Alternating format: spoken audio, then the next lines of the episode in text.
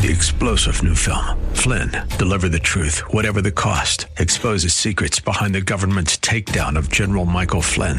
Flynn knew what the intel world had been up to. He ordered the first audit of the use of contractors. This set off alarm bells. He told the truth. He was the most dangerous person for Donald Trump to hire. They had to get rid of Flynn.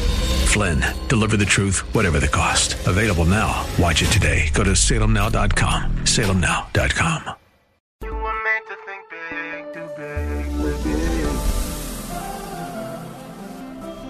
tomorrow can be bigger. Just grow, let the word overflow, a life bigger than yourself. You're created for greatness. Live a life bigger than yourself.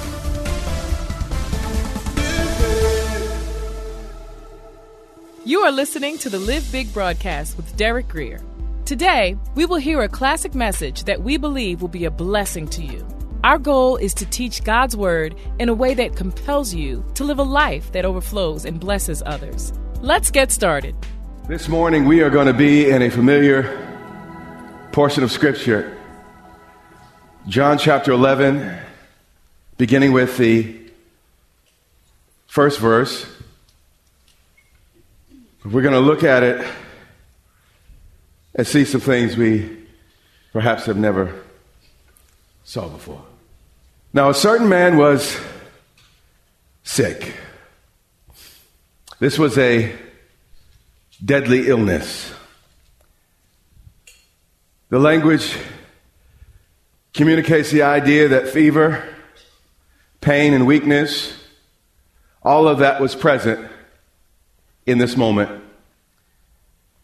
And the next word introduces an individual that up to this point we had never heard of him before. His name was Lazarus. His name literally means God is my help. Have you ever had a name, something that people called you, that was a blessing when you're strong, but somehow mocks you when you're weak? It's easy to say, God is my help when your bills are paid, your body's healed, your wife's okay, your children are behaving. But it's tough when you have a name when things aren't going the way people think they should for a person in your position. And in moments like that, they things like, you call yourself a Christian? Lazarus was named a name, and he had to walk through having this name through the ups and downs, the valleys, and the peaks of his life. And this was Lazarus of Bethany, just a couple miles outside of Jerusalem, the religious center of the nation. The town of Mary and her sister Martha. Lazarus was loved by two sisters. In verse 2, the New King James Version says, And it was that Mary. By the time of John's writing, Mary was not just Mary anymore.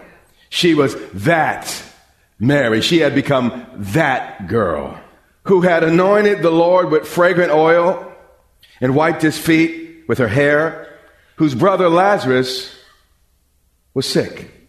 But what's troubling here is that many scholars say this is the same Mary of Luke chapter 7. Let's go there. Luke chapter 7 and verse 37. And it says this of Mary And behold, a woman in the city who was a sinner. At this point, she's not yet that Mary. She's referred to based on her past. I, ever have, you know, a, a, label on your life? You may not be that anymore, but, but, but, you know, everybody calls you by what you used to be. Well, in Luke, she was simply referred to as a sinner. But we're about to discover just one act of worship was about to change her destiny and change her from sinner to that girl. When she knew, this worshiping woman, that Jesus sat at the table in the Pharisees' house. How many know that the Pharisees weren't warm and cuddly people? They didn't really have parties that she wanted to attend. But when she found out, though she was considered a sinner, when she found out that Jesus was in that Pharisee's house, she came anyway. And you may not like the people in the house. In fact, some people in this house may not even like you. But all that should matter is Jesus in the house. And if he's in the house, I'm going to be there. No matter what they say, no matter how I feel. Where he is, I want to be also. And she came, not begrudgingly, not feeling sorry for herself. Talking about, I don't fit in and, and I don't know if they're going to like me and accept me. That, none of that was on her mind.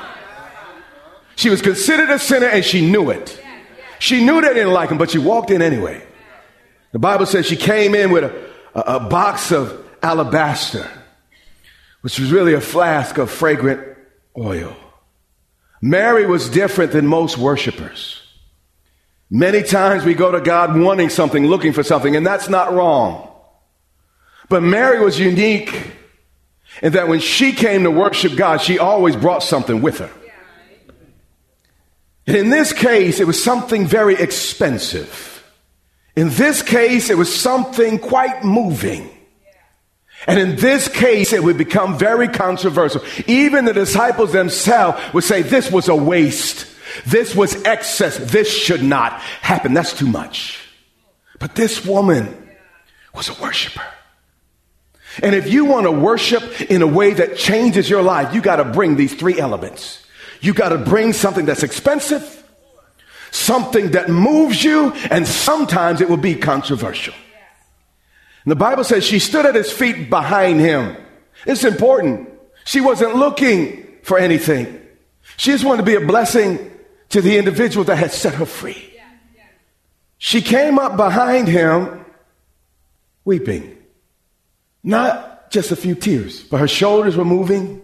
It says it's a weep, it means it's guttural. But it's not worship, it's just a song until it becomes personal. Worship happens when it just happened a few moments ago. When, you, when you're no longer singing lyrics from a screen, but somehow you are now pouring out your heart to your God. Well, there she is weeping, and she began to wash his feet with her tears. You know, no matter how good you are, the roads we travel tend to leave a little bit of residue. But Mary resolved that as much as it depended on her, Jesus' needs, no matter how small they were, she'd make sure were always provided for. And if you're going to be a worshiper, you don't always have to sit at the head table at this, the head seat. You don't always have to have a, a, a, a red uh, carpet rolled out when you come. If you're really a worshiper, you will go to the, his feet with the least part of his body, the dirtiest part of his, the most dishonored part of his body. But when she went to worship, she went to the least. She went to the despised. She, she, she went to the place that had no honor and she served. This woman understood worship. And she wiped his feet with her long head of hair. How many you know ladies can be particular about their hair? Especially getting it wet. But Mary here set aside her looking okay to make sure her Jesus looked okay. And when you're a true worshiper, it doesn't really matter what the people in the room think. As long as, as your focus is on making Christ look, it's not about you, it's about Him. And this was her heart. This was her focus. And this is the thing that marked her life through the rest of her days. Then it says, gets a little more controversial. And she kissed his feet. You know, first tears, hair, and now kisses. But before we make this thing creepy, like some of the modern movie makers tried to, she did not kiss his face, but his feet. All she was trying to do was love him as selflessly as he had loved her. This was not some romance in the making. My wife has never kissed my feet. As long as we've been married, that just never happened. it just popped into my head. This is not romance. This was worship. She loved him. And she wanted to love him back in the humblest way she knew how. And she anointed them, his feet, with the fragrant oil. The Bible teaches us that this oil was worth a year's salary. That's why the disciples got upset. That's too much money to waste on. G-. Some people come to church with the same attitude. That's too much money. This woman not only worshiped extravagantly, she worked passionately. And this is what made her become that Mary. And in the kingdom, I want to become that guy. I know you want to become that girl. But in order to do it, we're going to have to worship passionately and extravagantly, forgetting ourselves, focusing on Him, even if it takes us to the very least, even if we have to do the, the most insignificant. It's that type of worship. More Jesus in Scripture and honored the most. John 11 and 2. It was that Mary who anointed the Lord with fragrant oil and wiped his feet with her hair, whose brother Lazarus was sick. Therefore, the sister Mary, the sisters Mary and Martha here sent them saying, Lord, behold, he whom you love is what? Sick. If the sisters were telling the truth, God's love doesn't necessarily shield us from every problem. God reserves the right to save us from some problems, but to walk us through others. And in this situation, his choice was not to save Lazarus from, but to walk him through. When Jesus heard that, he heard a statement from the sisters. He said, This sickness is not unto what? Death. He was saying this sickness would not lead to death, but through death. Do you hear me? The situation you're in is part of your journey on the way to where you need to go. He said, This thing is not unto, but I will walk instead you through. Psalms 23 and verse 4 says, Though I walk through the valley of the shadow of death. When God walks you through instead of saving you from, it can be just a little bit scary. It, it, can be just a little bit unnerving. But I want you to hear the decision that, that the sweet psalmist of Israel made, young David, while he was dealing with danger and peril. He said, Though I walk through the valley of the shadow of death, I make a choice. I will fear no evil. God could have chosen to have saved everyone on that fatal airplane ride. But instead, he decided to walk the survivors through it instead of saving us from it. And that choice is the pure prerogative of God. John 11 and 14, he said, This sickness is not unto death, but watch this, but for the glory of God. How many in this room would like the next level in your life? You want to go to the next level of glory in your life. Yeah, amen. Amen. You're quiet today, but amen. well, here's something I know the next level of glory often comes after the next level of pain. The greater the glory God wants to release in our lives, the more challenges and often the more problems God chooses to lead us through. He said that the Son of God, this language is tough on inch deep theology. But let's learn from Scripture that the Son of God may be glorified through it. The word glory in the Hebrew is kabod, which literally means weight.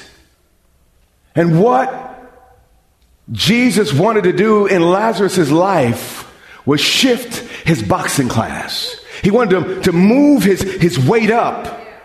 Are you hearing me? Yes, yes. In the ring. Because lightweight people face lightweight problems. But if you want to start stomping with the big dogs, you hear what I'm saying in life. If you want to run and, and, and move with the heavyweights, you're going to have to sometime deal with heavyweight problems. And God, in His wisdom, won't protect you from it. He'll keep you through it. That's His course. That's what He does. He's our God. Now, Jesus loved, say it again, in case you misconstrue. Jesus loved Martha and her sister Lazarus. And she's thinking, well, well, God, if you love me so much, why did this happen? Maybe God's love is not just always protecting you from, but his patience in walking you through the valley of the shadow of death. There were some choices I didn't like. God, I wanted you to save me from, but he said, no, son, I've called you to walk through that. And sometimes I cry, I'd be upset, God, why, God, why? I said, no, even my son Jesus, I could not and I would not deliver him from the cross. But I delivered him through it. And if you're gonna be like Christ, sometimes you gotta go through to get to the place. God's called you to. Verse 6. So when he heard that he was sick, he stayed two more days in the place where he was. This will make you scratch your head. It said Jesus loved them. But when they needed him the most, he seemed to stay the furthest away. Sometimes it doesn't make a lot of sense. But it's because we don't know the end of the thing and we're just in the middle of the thing. In the end, it will speak and not lies, the Bible says. You know, when I look back, all of a sudden, stuff he brought me through makes sense. But while I was in it, I didn't get it. All I could do was trust. You know, in verse 15, he actually explains the answer to this, this, this conundrum that they were, they were in. But let's start in verse 14. Then Jesus said to them plainly, Lazarus is dead. Real faith is not denying the facts. Real faith is trusting God in spite of the facts. That's genuine faith in God. Verse 15 is difficult. That's why I said, you know, nickel theology will not work here. Jesus looked at him and said, I'm glad. What? Someone just died. People are crying. People are hurt. And you're going to be insensitive enough to stand up talking about you're glad. But Jesus finished the sentence. He's like nobody else in the history of the world. He said, And I'm glad for your sake, meaning everything he did was in consideration of them. I'm glad for, for your sake that I was not there. And then he explained that you may what? Believe. The reason he delayed was for their faith to deepen. And God's delays are opportunities for our faith to deepen and to strengthen. If God is always Johnny on the spot, we would become spoiled children. Perseverance will never grow. We will never become godly. We will never become like Christ. We can't grow up if God always shoves the lollipop in our mouth. We'll, we'll never grow up if He's always giving us Tootsie Rolls and, and Skittles. But God, in His wisdom, fixes some things like that, but other things, He takes you through. Not because He's weak, but often because we need it. I like this next word. Nevertheless, let us go to him. You see, the problem was Jesus had already showed the whole nation that God loved them and wanted to heal their sickness, diseases, free them of the demons. But Jesus was ready to dig a little bit deeper. And he wanted to expand their hearts to, to embrace even a deeper truth. That Jesus didn't want to just deal with insipid death and, and, and healing and demons, though that's important. Ultimately, he came to destroy death itself. And he wanted to enlarge their vision of his capacity to help and fix things broken. But in order for him to do it, he had to take them through it. David did not just fight Goliath. That's not what happened. He was first successful with his lion and his bear. And then he kind of built up. He said, You know, as God has come upon me and helped me defeat the lion and the bear, so will you be, Mr. Goliath. In healing from sickness and the casting out of demons, all of that is is is, is, is kind of uh, I don't want to say shadowing, but it, it's just a, a small glimpse of the ultimate power. So he does those small things so we can see the bigger things. And all this is transpiring. He said, though, okay, good. We have a situation bad enough for me to show that I'm God enough. Do that one more time. Come on, give Jesus a hallelujah. Thank you. God is not dead. Amen. Verse 16. Then Thomas, who's called twin, said to his fellow disciples, let us also go that we may die with him. People were trying to kill Jesus. And, and, and, they all understood this. But Jesus was willing to risk his life to save a life. And meaningful ministry, meaningful service to God will always carry an element of risk. It will always have that. If you never take chances, you're probably not doing anything of any real value. Verse 20. Now, Martha, as soon as she heard that Jesus was coming, she went and she met him, only one sister. But Mary was left sitting in the house. Now remember, this is that Mary who washed Jesus' feet with her tears. This is that Mary who opened up her alabaster uh, uh, perfume flask and, and poured that expensive perfume on the master's feet. But something had changed. For the first time in Scripture, we see her unresponsive to the Lord's presence. In times past, Mary and Martha hosted Jesus. Martha was busy doing the works, chores, making the food ready, and all the rest. And, and, Mary was so in love with the presence of Jesus, she sat at the Master's feet. And Martha got mad at her, saying, Well, Jesus, say something to her. We got all this work to do, and she's staying with you and the guys and listening. No. And Jesus said, No, no, no, no. She's chosen the better part. This has been a classic edition of the Live Big broadcast with Derek Grier, pastor of Grace Church in Dumfries, Virginia. We pray that you join us tomorrow as we continue this teaching. Our prayer is that this teaching from God's Word strengthens and inspires you to live a life bigger than yourself. So remember, you can access this message and much more for free at gracechurchva.org.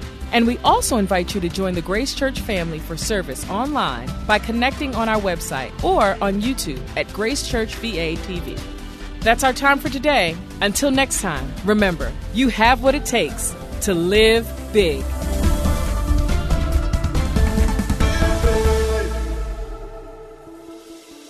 Family, we are in unprecedented times. People are hurting, crime is rising, and despite our best efforts, the church is becoming more and more polarized. We have the white church, the black church, Latino church, Asian church, etc., all with important interests, but the principal interest must always be the larger cause of Christ.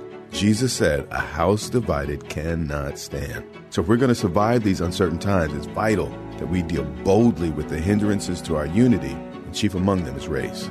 When my children were small, I taught them to do four things when they hurt each other. Number one, admit their mistake. Number two, empathize with the pain they caused. Number three, find ways to make things right. And number four, move forward with their relationship. But each of these steps could only take place after a conversation. It's time for us to talk. Join me and leaders like Don Crow, Pastor John Jenkins, Pastor Samuel Rodriguez, Gordon Robertson, and many others by signing the Statement of Change. Go to letstalklive.org. That's letstalklive.org, and we can make a difference together. Three star general Michael J. Flynn, head of the Pentagon Intelligence Agency, knew all the government's dirty secrets. He was one of the most respected generals in the military. Flynn knew what the intel world had been up to. He understood its funding. He ordered the first audit of the use of contractors. This set off alarm bells. The explosive new documentary, Flynn, Deliver the Truth, Whatever the Cost, uncovers the facts behind this scandal. Flynn told the truth. He was the most dangerous person for Donald Trump to hire. I find out the worst enemy that I'm going to face in my life is right here in America. They took my assessment and they wanted me to change it. And I was like, I'm not changing it. They had to get rid of Flynn. With in depth interviews, archival footage, and never before seen personal records of the man behind the headlines. I just felt like I was drowning. Flynn, deliver the truth, whatever the cost. Available now. Watch it today. Go to salemnow.com. Salemnow.com.